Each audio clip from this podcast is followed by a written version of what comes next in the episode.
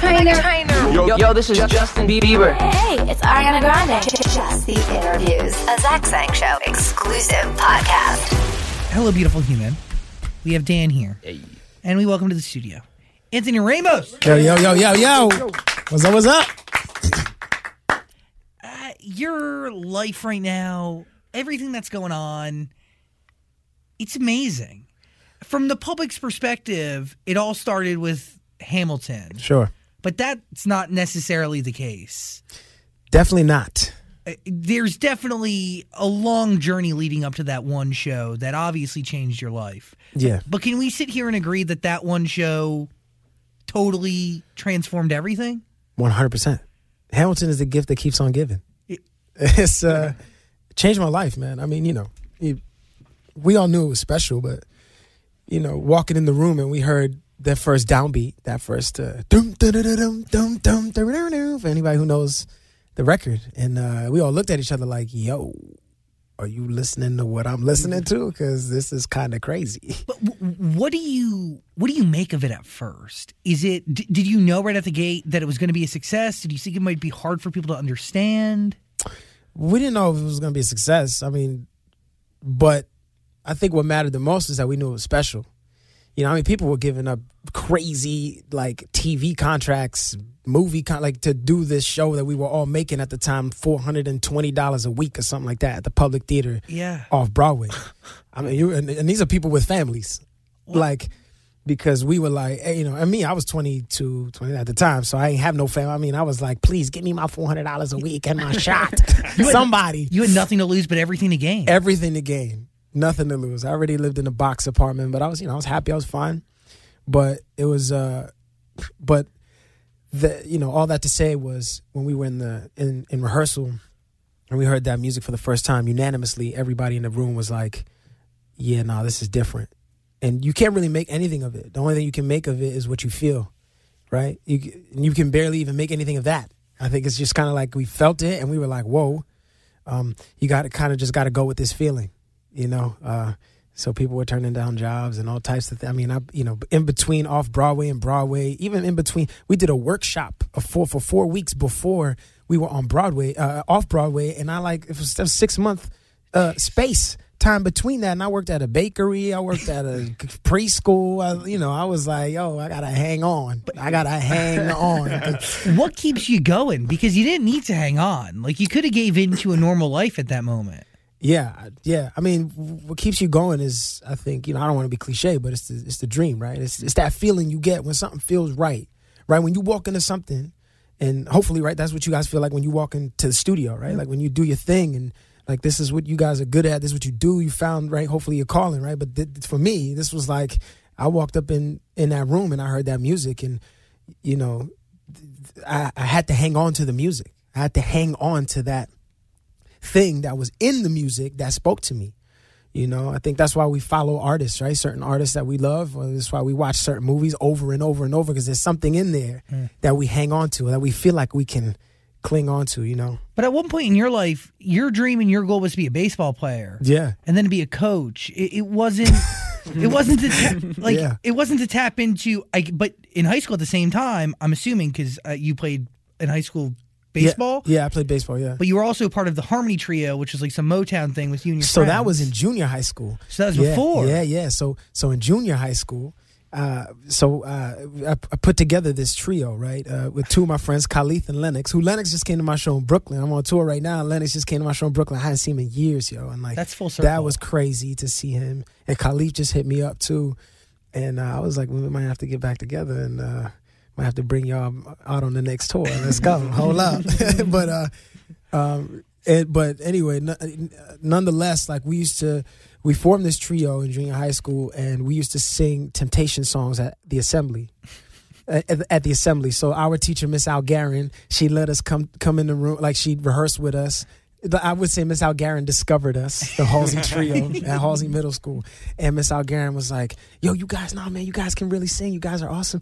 She's like, uh, you guys should let's let's see if we could you know she had to do some finagling you know she had to finesse it a little but she got the principal to allow us to sing one temptation song in uh, every assembling Yeah. so we would rehearse and we do a little bit of choreography and uh and i started learning the temptations catalog and um and it was crazy like we would just sing these songs and then fast forward to high school i was playing baseball and um and you know that that had been the thing that I've been doing my whole life. I was playing ball. That was like you know what my family did. They they called me franchise. That was my nickname in the backyard in the projects in Brooklyn. They were like they be like yo franchise. Everybody call me franchise. Freckles and franchise.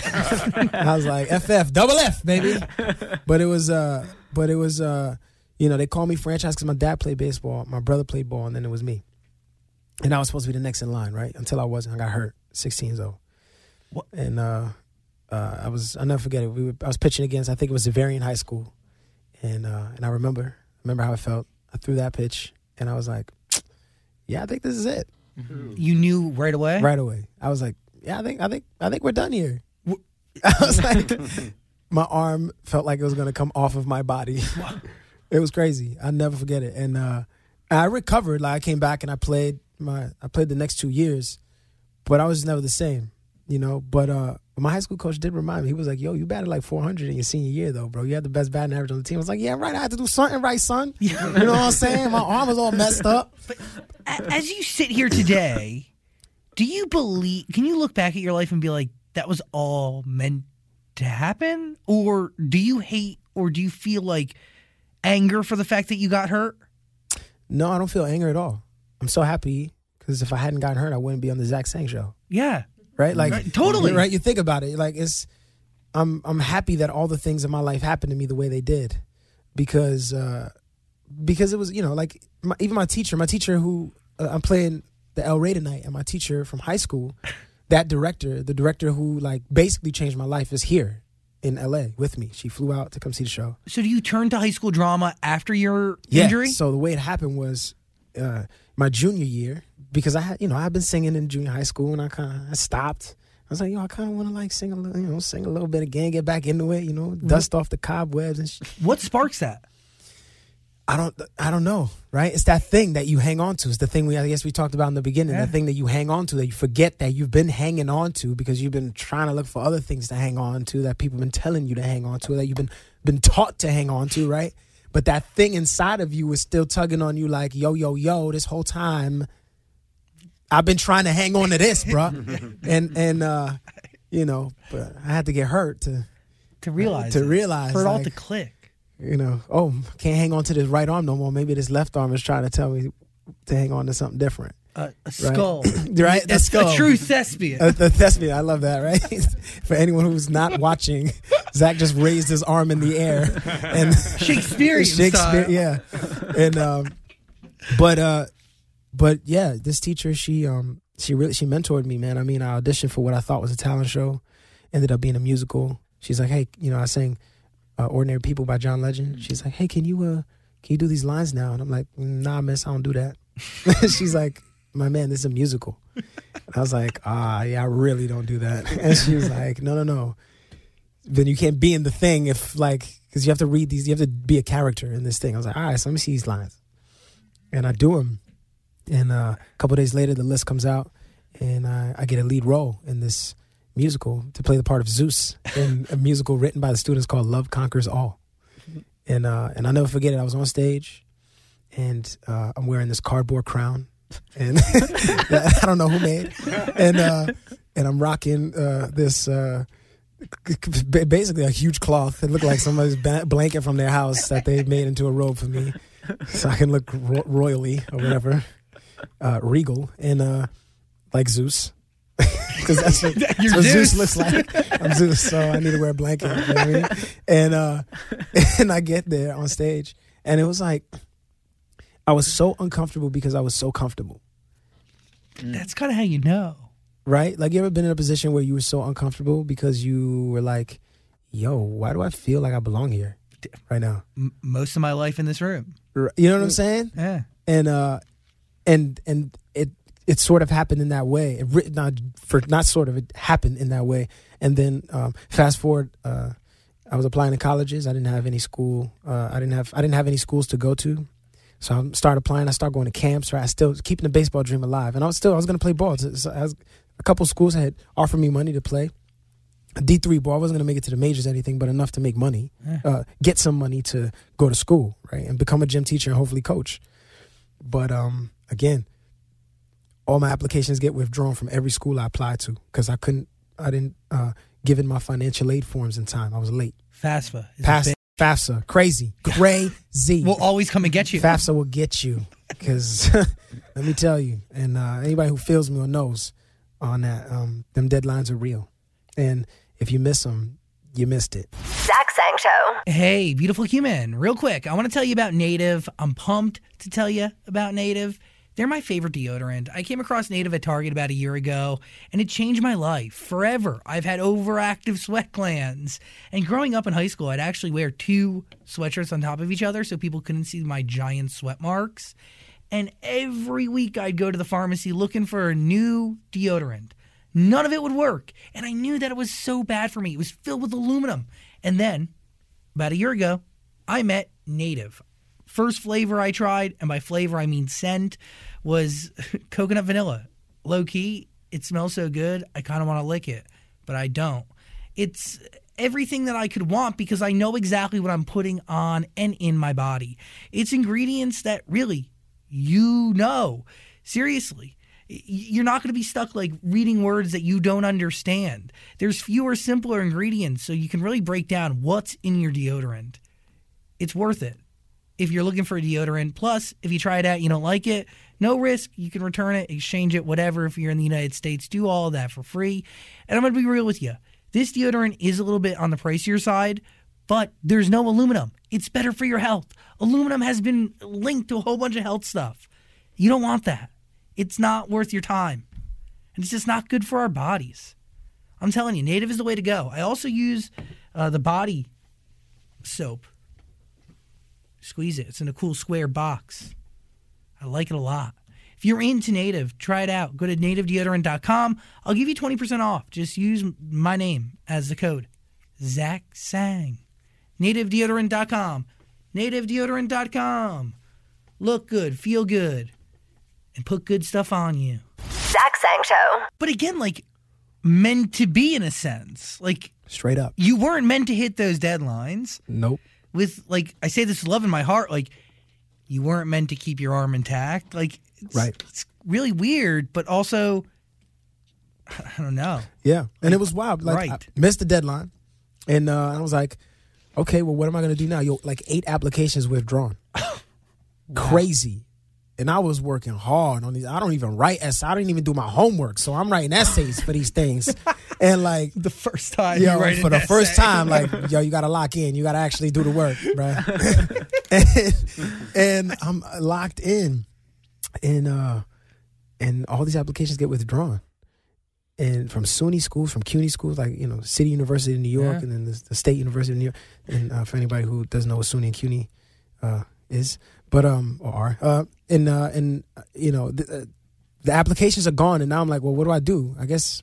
You know, and I started to feel hopeless, and I'm like, you know what? Maybe I should just like enlist in the military. You know, I, got- I have family in the military, and and I was like, maybe, maybe that's the answer. Maybe I'll just follow suit. Maybe I'll do what a lot of my family members did. Right? They became cops, or went to the military, and and they uh, they had good lives for themselves right after. Right?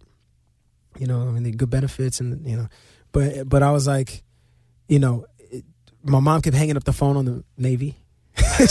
she, they, they were trying to call, you know, because I had expressed interest and they were trying to call, like, hey, we'd like to speak to Anthony Ramos. And she's like, he don't live here. Hanging up. And uh, fast forward, Sarah, teacher, she uh, she basically she said, hey, uh, I got this one application for this one school that I want you to fill out in New York, musical theater school, and um, and I, I, I we're gonna you, you need to do this, and I was like, all right, bet, okay, and I fill out the application, or rather, I started to, and then I wanted to quit. It was just too hard. Again, I just felt hopeless. I didn't want to finish the essays. My best friend from high school, Jason, is calling. He calls Sarah and says. Miss Steinwise, Anthony's crying in my room talking about he want to go to the Navy. I don't know what to say to him. Can you uh can you talk to him? She's like, put him on the phone. I get on the phone, wipe my tears. I'm like, hey, what's up? She's like, hey man, come to my house right now. we're gonna finish these essays. We're gonna send out this application. I'm like, nah, you live far. And she, she's like, bro, and she's like, no, no, no, get your ass here. Like that's not how she said it, but that's how I heard it. Yeah. And uh, and I was like, you know what? I bet. Get my things, wipe my tears. We walk about a mile and a half. We didn't have bus fare, so we walked about a mile and a half to her crib. And we get there. She got the table set up. We finished the essays, two essays. We finished them. She paid for the application because she knew I didn't have the money, and she sent it out because she knew I was irresponsible. and and uh, and, sh- and uh, I auditioned for the school. I get in. She helped me with audition material. I get in, bro. Serious, like this. You want to talk about th- like you want to talk about how life just kind of is telling you, knocking on your door until you answer. How life sometimes just knocks on the door and will not stop knocking. I'm thankful that God and life just was like, yo, yo, yo. And finally, I get into the school, can't afford it. Um, I'm so happy, but I see how much it costs. It's crazy. Sarah says, "Hey, I'll give your name to Jerry Seinfeld Scholarship Foundation," and uh, and they've given the scholarship out to one person at our school five years ago, and I recommended her. I told them your story. They want to meet you. I said, "Well, how they see my grades?" She's like, "Yeah." Like, I, I don't want no secrets. I walk up in there, sitting across from Kate Fenneman, this woman who's a good friend of mine now, and I tell her my story. She's crying. I'm crying. I'm like, I, I gotta go. And then, um, uh, I think a couple days later, maybe if not a day later, school's calling me for a loan. I'm like, hey, can you give me one more day? I didn't know what I was gonna do with a day. you know what I'm saying? Like, what, what was I gonna? like ten grand or What was I something. gonna do in a day, bro? Rob a bank or two. Yo, I was thinking about it. I was plotting. I had my ski mask ready. I was like, yo, you know what? We gotta get it popping. I gotta call the goons. You know, make this shit happen. Sometimes you gotta ruffle the feathers a little bit to make the dreams happen. But I was like, hold up, wait. If I ruffle any feathers, let me have some faith. Right? And uh, and a couple hours later, uh, I get a call. Hey, yeah, after I hang up with the school about the one more day, can you give me one more day? Kate calls. Hey, we don't usually give the scholarship out to people with your grades, but we'd like to pay for your school for all four years. And uh, and my life was that was you know that was people say, oh yeah, Hamilton popped it off. Hamilton popped it off, but I said uh, that phone call popped it off. That was when my life popped off. Teachers Oh yeah, changed your life. That completely. from middle school to high school. I mean, without Yeah. those two teachers, like Yeah, more more teachers. Jason Jacobs, who was my counselor in high school, who just texted me. He's like, "Bro, we let's go. Let's go on a trip for Christmas. We out." you know, he trying to get lit. We adults now, so it's like getting lit with my counselor is kind of crazy, but it'd be like that, right? And we're bonding in a new way. And then, uh, you know, my Shakespeare teacher, Miss H. You know, I, I I didn't even have good enough grades to be in an honors class, but she uh she was like, "Yo, you're a good actor. You need to learn Shakespeare, so I'm gonna put you in this class. We're not gonna tell anybody." and uh and uh you know it's like you know angels man you know these teachers these teachers they uh you know my coach my baseball coach he held me accountable all the time you know these people rick, rick demarco they they you know i wouldn't be here bro i wouldn't be here without them yeah, but your success is what keeps them going. Like that's the thanks in a ninety nine percent thankless gig. Mm. Truthfully, I, it's really remarkable. Let's dive in because your Yeah. album is spectacular. thanks brother Uh, the good and the bad. yeah it's about everything i just talked to you about Yeah. literally Kind of thought that. if anyone reads the lyric like i encourage you if you're listening to this right now just read the lyrics to the good and the bad and it's it's almost verbatim what i just explained to you But every single record off this album is such a vivid story. I feel like I'm like on your shoulder experiencing what you're experiencing. Wow. That's I mean that's the I- greatest compliment you could ever give. That the the lyrical content matched with the production and the live instruments is just I haven't heard music like this in a fucking while. I'm so bro. happy it exists. Come on. That's awesome. I, I, I mean, this this album is your life, and I've read quotes where you've written, you've said things about like writing from a place of a character or whatever. But this is has to be you. Character's me. Oh yeah. No, I say it in the show all the time. I tell the audience, like when we they come to the show, I say, So this character in our story, and I say, feel free everyone. When I say the character in our story, I'm gonna point to myself and you can say you. Cause this character's me. and so I say, All right, everybody. So the character in our story, point to myself, and everybody's like, You and I'm like, Yes, me. This guy, you know, is now, you know, takes this journey, he leaves home, and these are all true stories, things that happened to me that that became this narrative. All small, you know, all true stories in three minutes or whatever, two, two, two and a half to three, four minutes songs. that um that became this narrative about this character again, me, right? and uh who thought he needed to leave home to figure out who he wanted to be in life and realized that all the answers, you know, he goes through the good and the bad in between. He goes on this journey and gives his writes his letter, love letter to his family in Dear Diary in the first song. Like, I love you. Hey there, mama. Can you tell me how you been? I know I said I'll be back in two months, and I've been gone ever since. You know. And then pops in the second verse. Hey there, papa. I wish I knew where you been. We talked two months ago, and I ain't heard from you since. You know. But the recurring theme is it don't matter where life leads me because if you call and say that you need me, no matter whether we're in a bad relationship or good relationship, if you call and say that you need me, I'll be coming home. But I gotta go on this journey to to figure out who I am, figure out who Ant is, and um and he goes to the good and the bad. He goes to the industry party in Auntie Basement. Then in one more hour, they have they have he has a long night. Which these are all things like I went to a fancy industry party and Auntie, you know, and it was great. But and my agent was like, "This is gonna be the best party of your life," and I was like, "I bet." I mean, okay. I get to the party, it was fly, but it wasn't the best party of my life. like, I start thinking, I'm like, where were the, some of the best parties? Oh, in my mom's living room, my auntie's basement, mm-hmm. right? And then I go one more hour is about the first night my fiance and I kissed, and you know, this in our story, the character me again, right, meets this person at this party. But in my life, there was one more hour. It was like, yo, you so fly. I wish we had one more hour in this night, but every place is closed right now. It's five in the morning and the sun's coming up. So the birds you hear on the album, the birds start coming up at the end of the song. The birds are chirping at the end of the record because they take us into Isabela, which is my favorite, you know, one of my favorite towns in Puerto Rico. So if you're thinking about it as a movie, right, the camera pans up and the, the sun's coming up and we see these birds in the tree and we in New York, but now we pan down and now we're in Puerto Rico on this beach, on this island. And then you hear the guitars, right, for Isabela. And then they go on and making passionate love and mind over matter. The song's about actually making love to somebody you actually love, right? I said, because we hear a lot of songs about people just having one night stands, but I'm like, that's not my life, yo. And that's not the lives of like many people living on the earth. You got like, that? People are like mm-hmm. just trying to make it, yo. Like, Oh, yes. Ain't nobody. There's no cheeks clapping, and you know nobody's throwing ones in the air every night. And if you are, I mean, God bless. I, I don't know how you keep it up, but do your thing. Like You got that good, got good, saved. deep like a therapist, all in my hair while I'm licking your areas. right, Give me them feels like that strong sativa. right. Cure for my pain. Call you a lever. Yeah, you you curing my pain. Call you a leave. You're the only one for me looking at you. I made you. Oh, I'm going for two, three o'clock, uh, four o'clock, uh, five o'clock, uh, uh. Right? it's like why can't it be sexy to make love to somebody you love? Right? Why do we not think that? Why is there something about that that is not sexy to us?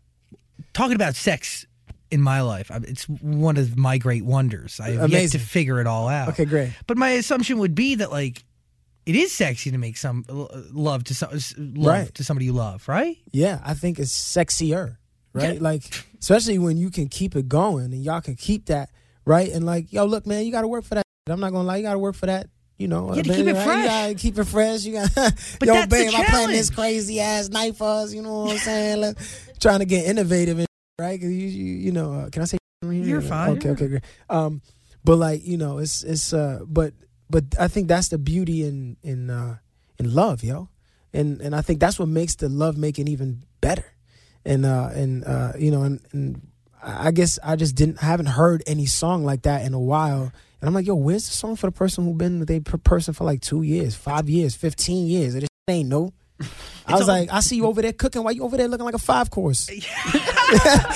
you know what I'm saying Yeah, total. Because everything's about, like you said, ass clapping, one night stands. I, you know, met Shorty at the club, took her back to the crib. We did what we did. Candy paint on the Rolls Royce, Yeah. Chinese food, call a cab, send her home, blah, blah, blah. That's the number one record. It's number one. Somebody put it on the radio. Who's listening? but like, bro, come on, man. That ain't my life. I was like, you know what? I'm gonna take a chance. I'm gonna write about that. I know. I don't have. I don't even drive. I don't have a Rolls Royce. I don't. None of this is true for me. Like none of that. But so, So. is it for? How do you view this album? Like, do you view it as a documentation of your life? Do you view it as like this? Obviously, it's a piece of art to you, Yeah. but like, is it a diary? Is it the movie of your th- this chapter of your life? Mm. Because the way you were describing it as a movie, like, did you go in with all of these concepts? I, No. I, how did it start? Yeah, I mean these songs we wrote 21 songs in 30 days when we wrote this album, right? I wrote with a couple other amazing songwriters and we got up in there and we were just deep in it. And I had just met them all for the first time on that trip too, which was crazy. So it was crazy opening up to these new people that I had never met before. But by the way, like on the list, Michael Pollack, Justin Tranter, Oh, yeah, Ross. Golan, Yeah, like I mean, crazy. Yeah. incredible people. Only one that you've worked with before, right? Will Wells. Will Wells. which is he's the recur he's the through he's the common thread in, in all of the, right all these records. He executive produced this album, and I couldn't have anybody else, you know, like, do, and I just don't want anyone else. Period, because he is one of my best friends, and he knows me better than like most of my family, and he's a musical genius, and I don't even say that lightly, and um, and I was like, nah, we ride this out, son. I don't care if if I'm getting signed. I'm getting signed and you getting it's we come we going together. That's the only way I'm making this album. If you executive producing it, that's the only way I'm making an album. Period. Because you you know what I'm saying. Even if he didn't even certain songs he didn't write on, but he he over he oversaw, oversaw it all. everything. You know what I'm saying? And and and and we he was the one that I was in the studio. We you know we have our we have whole team winning is our is our company whole team winning and and we we were at whole team winning headquarters we call it in New York and and Dumbo Brooklyn, and we had our studio and we picked 12 songs 14 we cut two and we going on index cards. We wrote every song. The title of the songs we had picked for the album on index cards and we mixed the index cards around and we wrote the BPM uh, the you know the the BPM of every song you know 86 BPM right? What's yeah, the tempo? flow. right? So how so let's see. Let's see. What's the tempo here? What's the name of the song? What's the song about? Okay let's see where the story is now.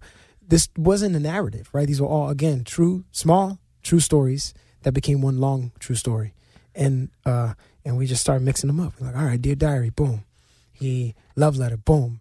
Uh, auntie basement industry party boom. One more hour long night boom. Isabela they go away mind over matter. They haven't make passion love relationship now. Boom. They're in a relationship that the other person doesn't want to call a relationship. She pumps the brakes on them boom. Little lies. He's like all right maybe if i tell you all the little lies i never told you before maybe that'll make you uh, realize that i take this seriously. Not enough. Boom. Woman. I want to write a song about the power of a woman's love. Maybe if i would have loved you like a woman that would have that would have been enough, right? I should have stayed, but I couldn't, right? A woman will stay. She'll she'll be like, yeah, acting crazy, but we'll figure it out tomorrow, right? Should have spoke, but I wouldn't. Um, she's, you know, she's she's like, let's speak about it, let's talk about it, let's get to the bottom of it, right? And you're like, nah, I gotta go outside and clear my head. Yeah, I should spoke, but I wouldn't. I did what I shouldn't. I could have loved. If I could have loved you like I was a woman, then maybe I would have loved you like crazy. But I did what I shouldn't. If I could have loved you like I was a woman, right? And he goes on to say this to her and apologize. Like maybe if I could have loved you the way you did, unconditionally, the, the, with that kind of power that I'll never understand in a, in a woman's love, maybe that you know maybe that could have been enough, right? If I would have even strived for that, right? And then she leaves, and then he figure it out. He's lonely, you know. And I, I don't think we have enough music about people be, you know. I mean, but yeah, maybe we do, right? There's a whole song, right? Who who wrote it? Lauv, Loud. right? He wrote a song, "I'm so lonely" or whatever, right? And it's great. It's a great record, right? Like, and like it's it's honest, right? Like, he and he just says it plainly, like I'm was I'm so lonely. Lonely. like I'm lonely, like, and figure it out is about that, right? It's like where are those songs where we're just like admitting, especially men, right? Sometimes we feel like we're weak or we're like not tough or whatever. Like we, if we admit, like, nah, man, I feel a little bit lonely. Or I'm a little depressed. I'm a little down or whatever, right? But we learn to like hide it or cover it up because nah, that's not manly or that ain't that ain't nah, that's not what you do.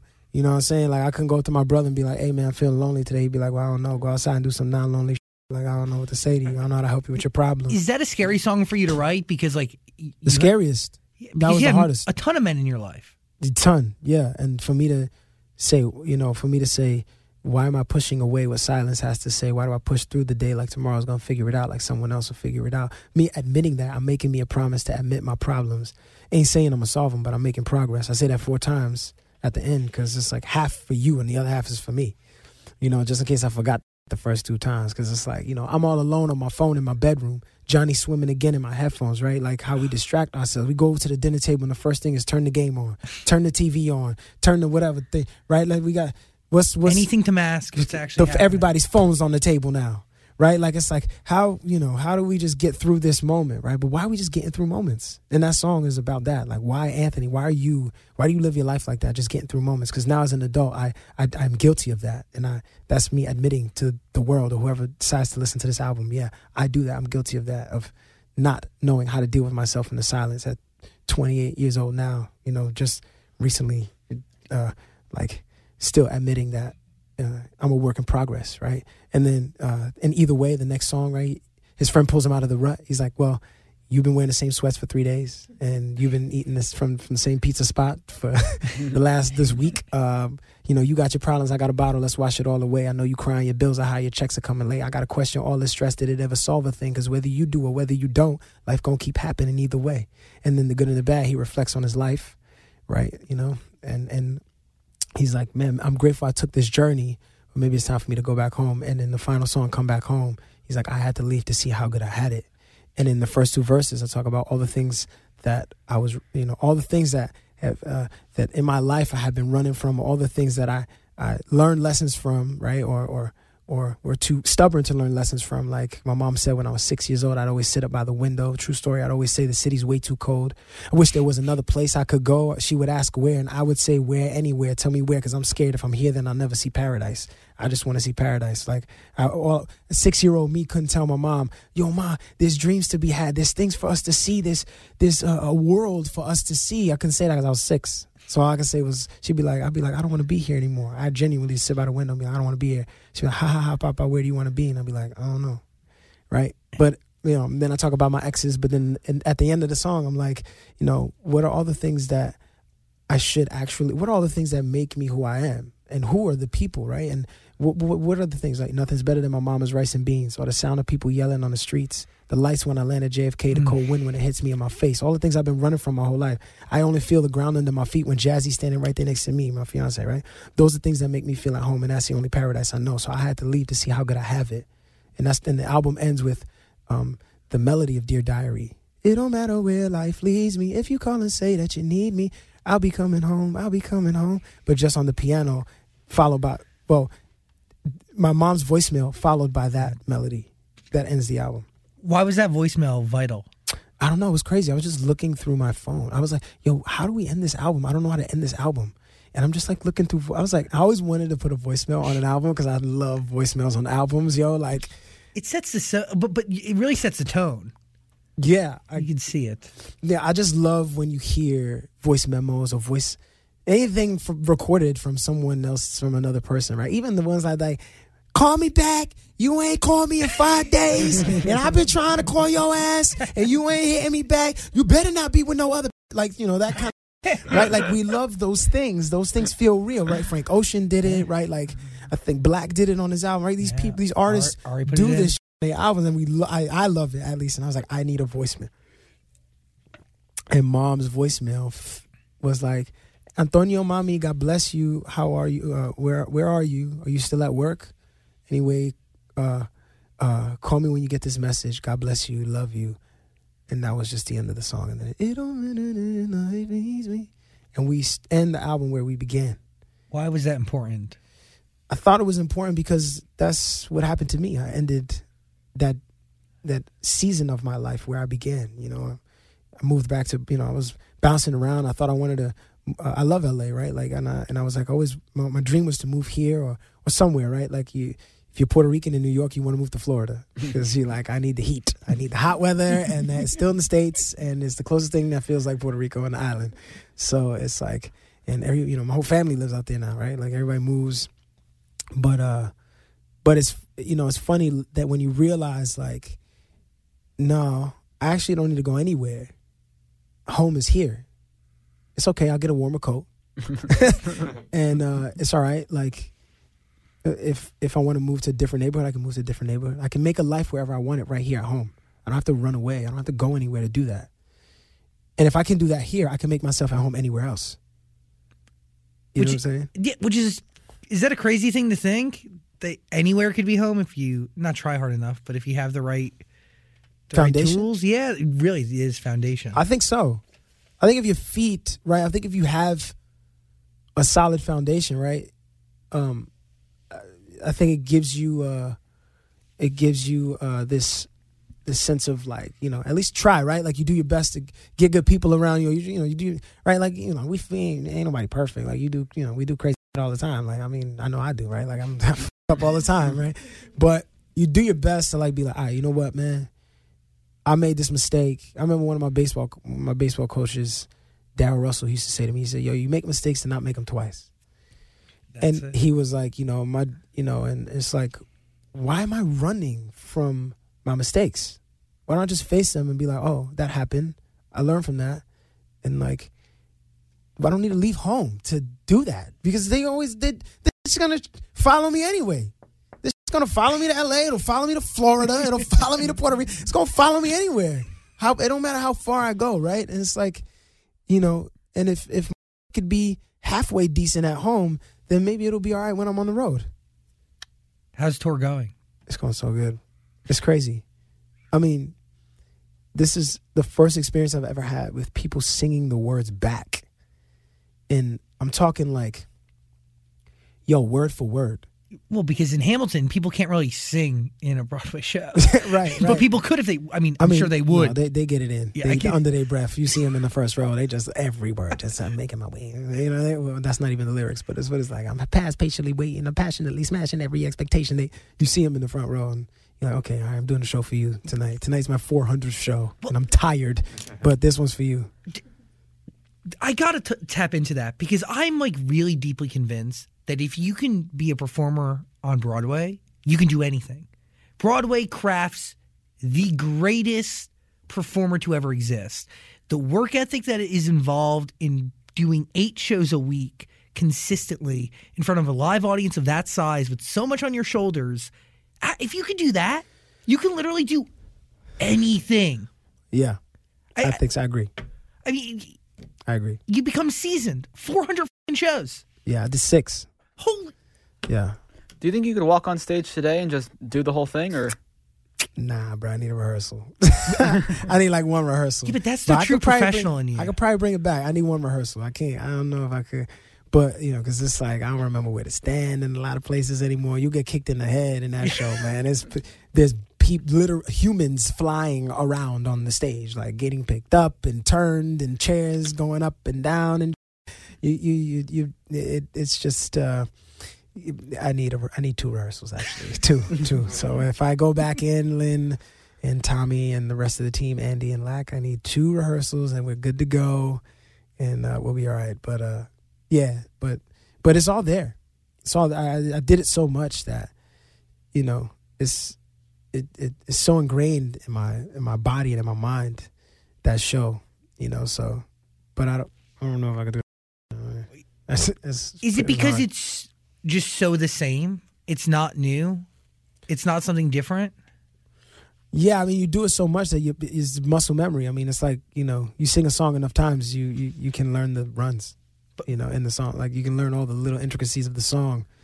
Those, you know, you learn those harmonies, or you learn those ad libs that uh that that people hope that you know when you write a song, you give people enough space to also create their own ad libs, right? You okay, you learned mine. Now here's the space in the song where you make your own, and you learn the song so much that you start to make your own. So, so that was a lot like that part and a lot like that show. Like I, you know, you start to figure out, okay, I know the steps, I know where I'm supposed to stand, I know what I'm supposed to say. How do I make this my own now, right? And it's anything with any show, right? Like, okay, now I know my songs, I know, I know what I'm to say, like I know what I'm to sing. So now, what do I talk about? Okay, once I find out what I talk about, where can I leave space for the audience to talk to me? Hmm.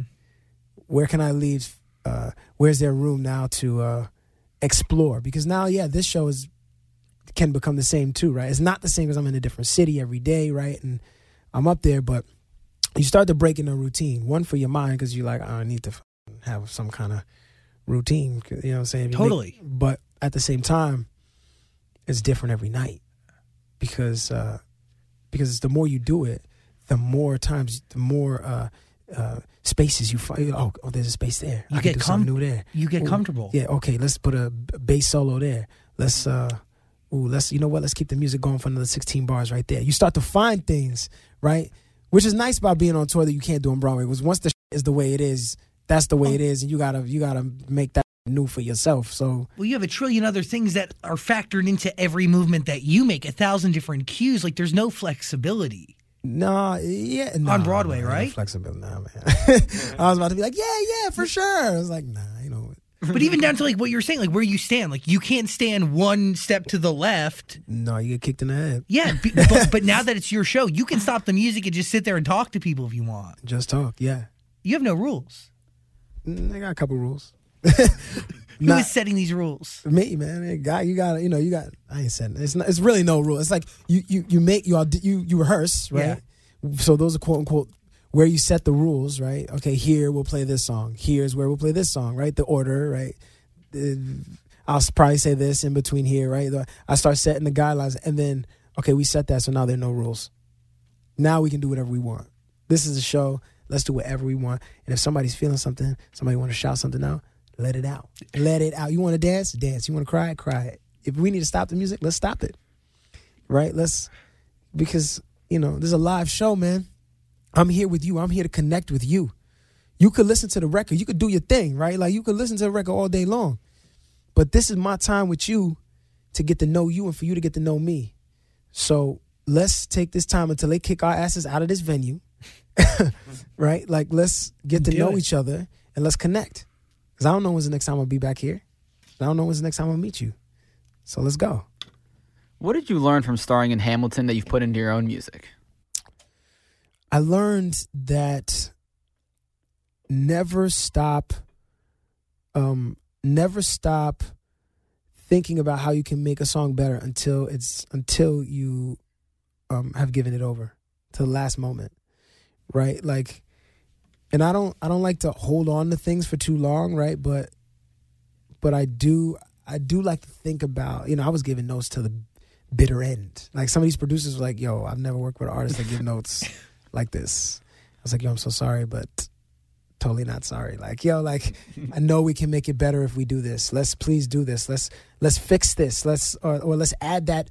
Let's add the, the the the bass. Like there's a song I have on the album called Relationship that was the first song that we wrote in the writing of the album, and it was the last song that we uh, finished. What? And conceptually, you listen to it, and it sounds like a simple song that should have been done quick, but it wasn't because I was so specific about a drum part that happens. Tell me how this ain't no relationship. Ha, ha, uh, I just wanna be the one you end up with. Uh, uh. So that graka came every four bars. I said I want it every eight now. And I've made that decision way later on. So the producer had to go back in and reprogram it Why? because I was like, I, the song needs more space. The song needs space. I think, and I said, "There's that ad lib there. Let that ad lib live there." And it's so small, but what's so funny and what's so gratifying was that the musical supervisor, Alex Lacamoire, who's a music connoisseur, yo, Alex Lacamoire from Hamilton, calls me. and is like, "Yo, Ant, I loved all the little things, bro. There's so many little nuggets in there, especially in relationship. The ha ha ha. You you didn't add any extra in there. It was just like nothing that wasn't needed. And that was like the moment where I was like, yes. That reason why I said take that out after take that out after every four bars, only put it in after every eight was for Alex Lacamoire telling me right now on the phone. And I love that huh huh huh. That's the, the validation. That's the music when a musical genius like that tells you, "Yo, I love the nuggets like that." It makes you realize that oh, thinking about everything, right? And sometimes you got to let it go. Eventually, eventually, you know, you let it go, and you're like, "No, here, everybody, you have it. I'm not. We're not doing anything else to the song. That's it." You come up with new ideas later on. You could have done it, whatever. But, but, but I love to think about everything um, until we run out of time. yeah, I don't know if that answered the question. Did that answer? I think it did. I think it's attention to detail. That's what you learn. Oh yeah, yeah. Attention to detail because Alex is like that, and so is Lin. Well, I was gonna say, does that mean they were changing the script in script All in the Hamilton? time. Oh, really? all Even the time. To stay relevant? Like They were couple- changing. No, they were changing the script to to because we were in previews. So it was like, how do we make the show better? Right? When you're in previews, you're rehearsing from one to five. You're rehearsing from one to five, and then you do the show at night. Right? So you rehearse, and then finally they're like, okay, previews. So then people pay to come see rehearsals essentially, but they still judge, right? Because they come to see a show. And but that's what you want to get better. Sure, but I wish people. Was, I wish people would just remember they're coming to a f***ing rehearsal like chill out, right? And it's like we just rehearsed from one to five. We're all dead tired right now. We're doing a show for you, three hour show. Why not be comfortable? Yeah, I used to come to meetings and all dressed up, and Mm. I was like, you know what? Let me just let the work speak for itself. Let Isn't- me just uh, let me go ahead and wear these sweats and these sneakers real quick. I was like, By the way, it takes a while to get there.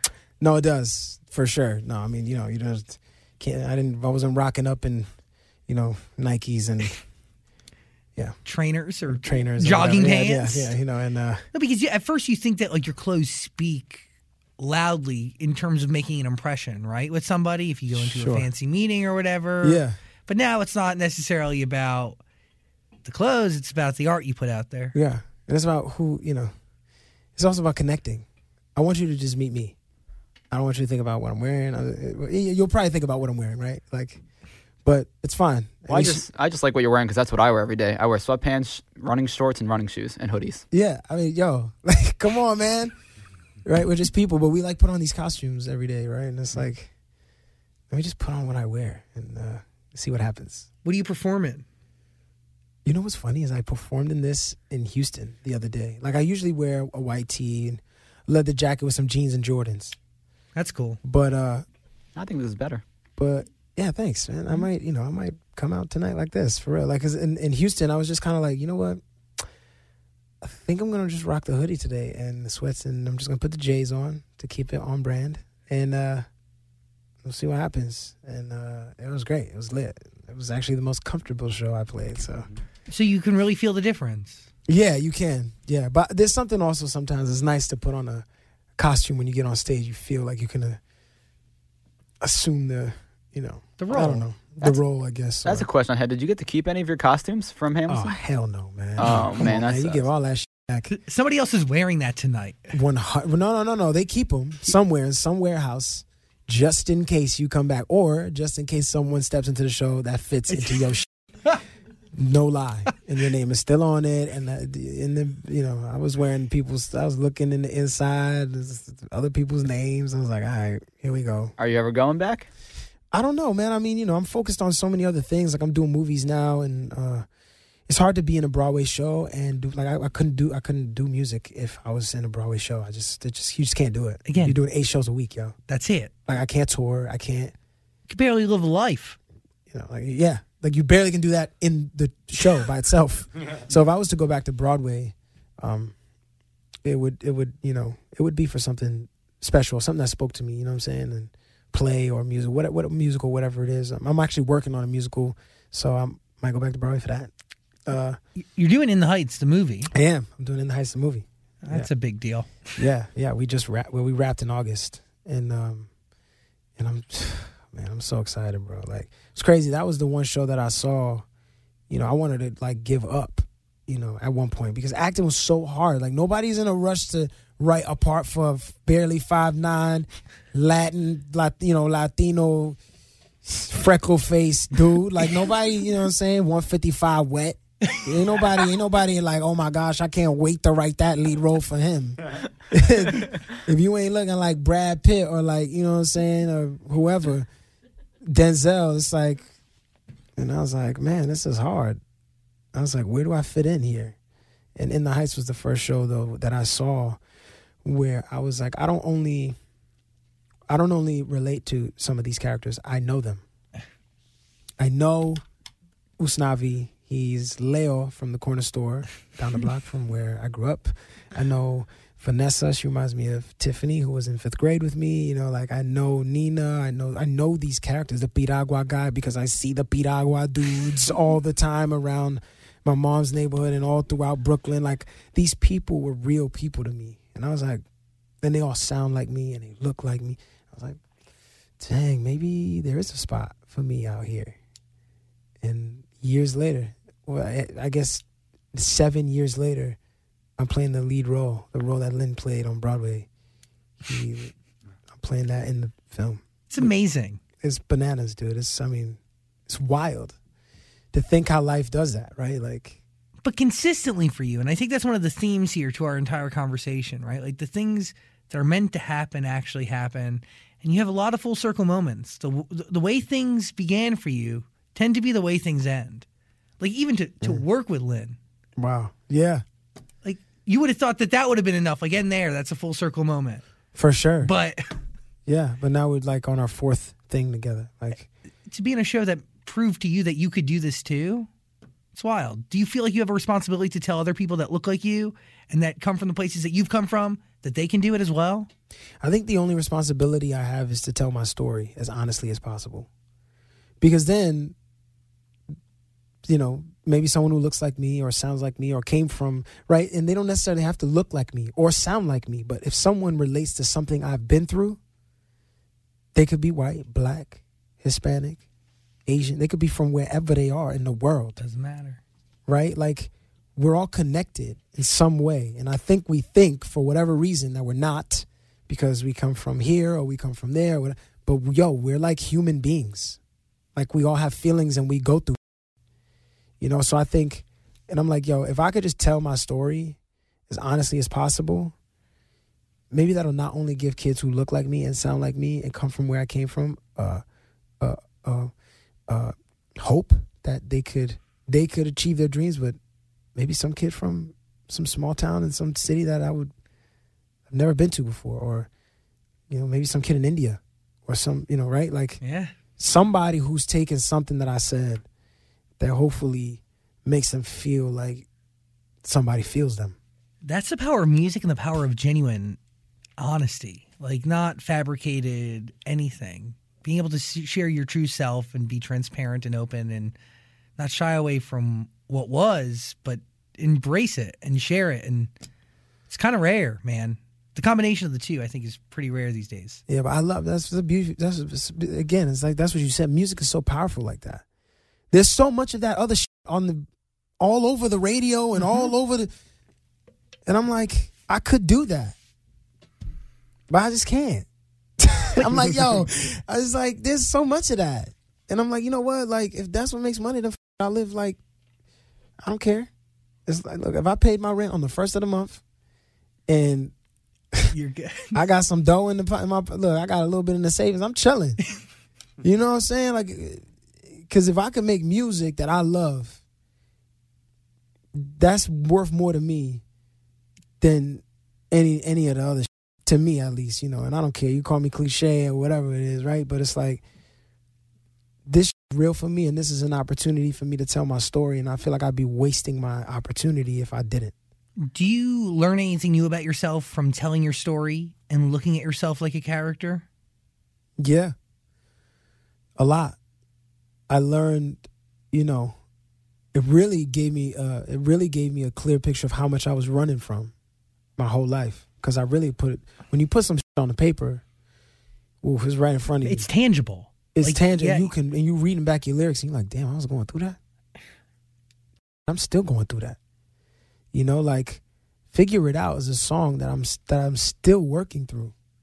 Right? Like Come Back Home, these songs, these songs are things that I'm still uh that I'm still that I'm st- a lot some of the stuff I'm still going through and, and some of the stuff I've gotten over, right? But uh but you know, this album reminds me of who I was and who I want to be. You know, and I forever have that to look back on. Because if at any moment I forget about who I am, You got an album. I got a fucking album to remind me. Have you thought about the story you're going to tell in the next album yet? I have. And You want to hear about it? Should I tell it? I don't know. I, it's an idea. This might not make the. I'm not gonna. I'm not gonna go out on a limb and be like, this is for sure, the this album number two concept. But this is what I've been thinking about. I'm thinking about my the neighborhood I grew up in, in Bushwick in Brooklyn, was divided by, um, it was divided after Halsey Street, and we called it the dark side and the light side. And it was only because there were less street lights on one side of the neighborhood. so it became it actually got darker on one side. Once you got past a certain point in the neighborhood, the streets were darker. I went to school on the dark side and I lived on the light side. And I said, what if I came up with an album like about that? Dark and light. Right? And I said all the dark that I wanted to say. And then I said all the light then and then but then I you know, I combat it with with all the that with the part of me that fights against that every day, right? Well the part of me, that light part of me that is like it's it's that good and evil thing, right? It's like it's mm-hmm. like here's here's you know this this is the part of me that actually right because every every one of us we we you know the reason why we love those songs with people with shorties clapping, you know, with with, with, with the strip in the strip club, and, and look, I'm, look, and I'm like, look, make your money. Everybody's got to do their thing, right? And it's yes, do your thing, make that dough. Everybody's got to make a living, right? And I'm not ain't nothing against nobody working anywhere, right? But this fantasy sometimes that we that we um that we make out to be or life out to be or or that we sing about or that we uh, strive to have right all this money and this power and, and i'm like we all have those two characters inside of us all of us and we have to make a daily decision every single day to fight against that character that we know is giving us the wrong is telling us uh, the wrong thing or or telling us to do the you know is is trying to convince us to make the wrong choice for our lives. So um I'm playing with that, but hopefully you nobody will. you know steals it. But now that it's on the Zach Sang show, but uh By the way, first of all, now I'm thinking to myself like it is like you it is an internal battle, right? Like you know the bad stuff and you fight to keep it away, but sometimes like it's the balance of the good and the bad that gets you through the day. It's like the Lion King. yeah. Yeah, Yeah. You would A lot. connect this to the line. Yeah. it's true. For real. You Yeah. know? That's kind of crazy you connected it to the Lion King. That's Well, so, Simba was told whatever the light touches is yours, and Simba wanted to go see what's on, what's on the dark And he side. really did, and he found out. yeah, bad news. But You sometimes know? you got to go there. Sometimes you have to, right, to to figure out like, oh, sh- And those thoughts are still inside that fire of you. is hot. Yeah. That's actually a real flame. got to poke it. What are you thinking? Now, the one other thing I wanted to ask was like, you're very captivating in everything you do, whether it's just sitting here telling a story or on stage or writing songs. Like, was that something you had to learn, or does that just come naturally? Wow. Well, thanks. That's a very kind thing to I'm say. just saying, like, we I think we've all been very interested in what you're saying. The stories are great. There's a lot of times we're sitting here, I'm like kicking myself to stay awake, and I'm like, oh my god. But like you, it's just very interesting. Thanks, man. Well, thank you. I'm glad you're not kicking yourself to stay awake. Just being honest That's- here. Dan That's real, approved. yeah. No, thank you, thank you so much, man. Uh, but yeah, I don't know, man. I think you know, uh, my my dad was always a good storyteller. Maybe I got it from him. Uh, and and you just you know, I just life has just been so full. I know I'm 28. I'm not like old and, but you know, like there's just so much life has happened to me, and uh, and a lot of sitting back and receiving information has happened to me and uh, so i get excited when i have a chance to share the information i've received with people and strangers especially like hey nice to meet you. Here's some that i found out yesterday or here's some that has happened to me in the last five years that you might be interested in. I don't know but i'm going to take a chance and tell you about this thing that has happened. That was kind of interesting to me. And um and the storytelling thing i mean I, you know i mean I'm, I'm around theater people all the time and you kind of just pick and i love stand-up comedy. Mm. I think that's one of my favorite things to watch I was gonna say enough to ever do it.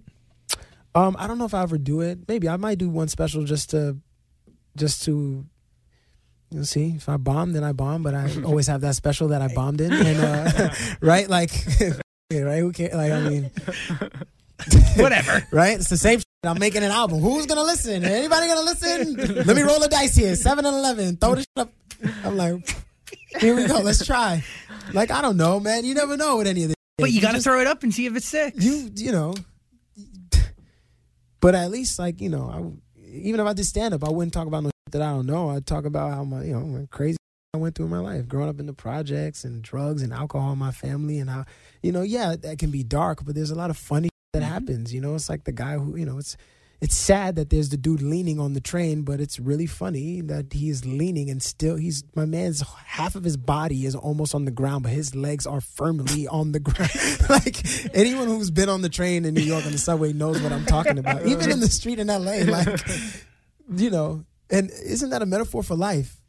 We're all just even when the the third of our body is hanging and we're almost on the ground.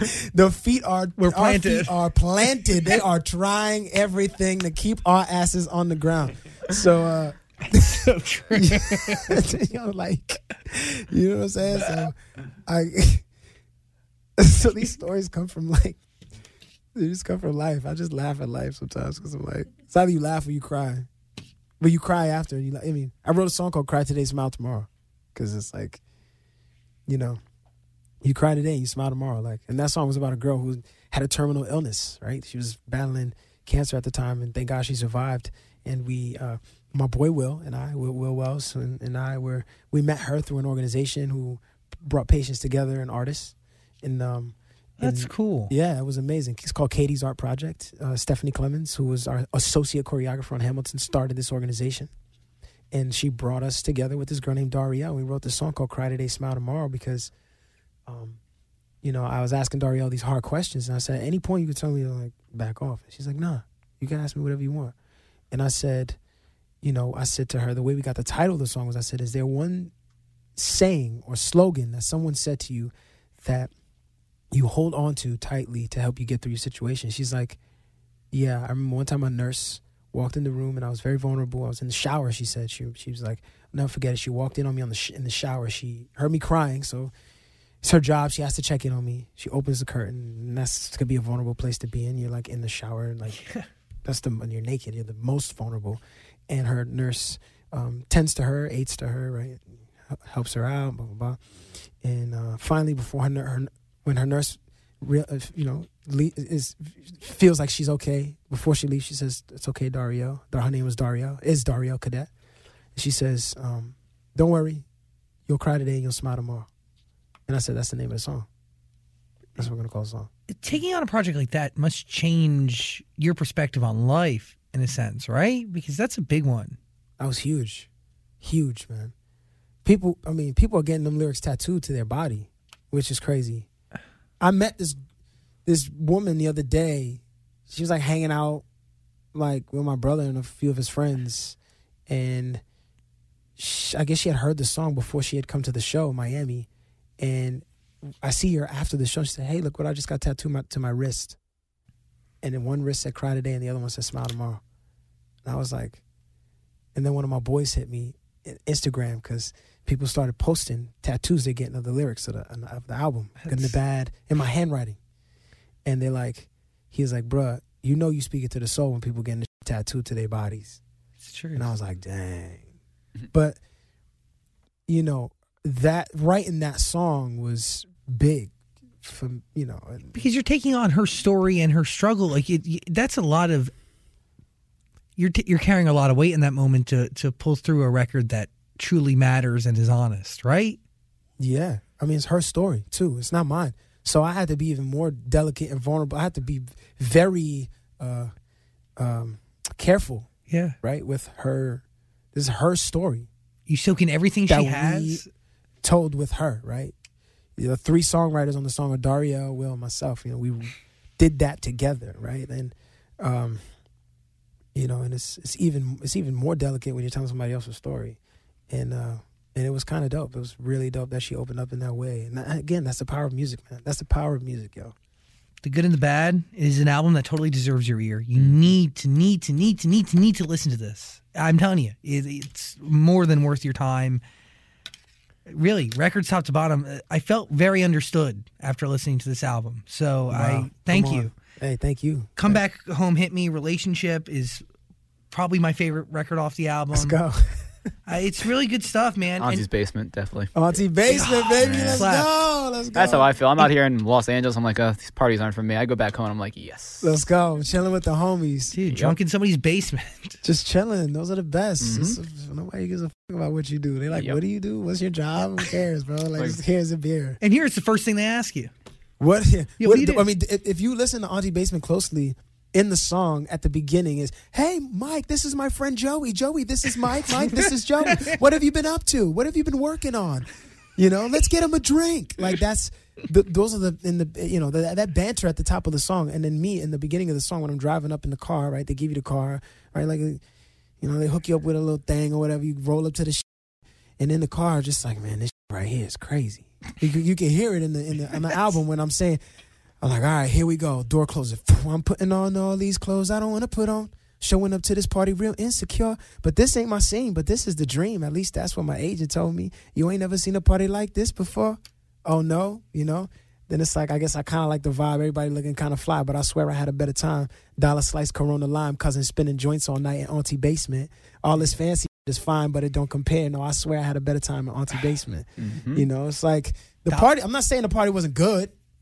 It's not It's just- basement. It's not Auntie's Basement. You know what I'm saying? It ain't. It ain't like partying with people who you love in the place that's most familiar to you. to the dollar slice, To the dollar slice, Hey, baby. man. Anybody who knows what I'm talking about, mm. it's good. I mean, it's not good for your stomach, but but it's good it's good in the moment. and better for your bank account. Yes. Anthony Ramos, everybody. Hey. Thank you. Thank you. Love, man. Thank you for the energy and time. Thanks for having me. This podcast is part of the Zach Sang Show Podcast Network.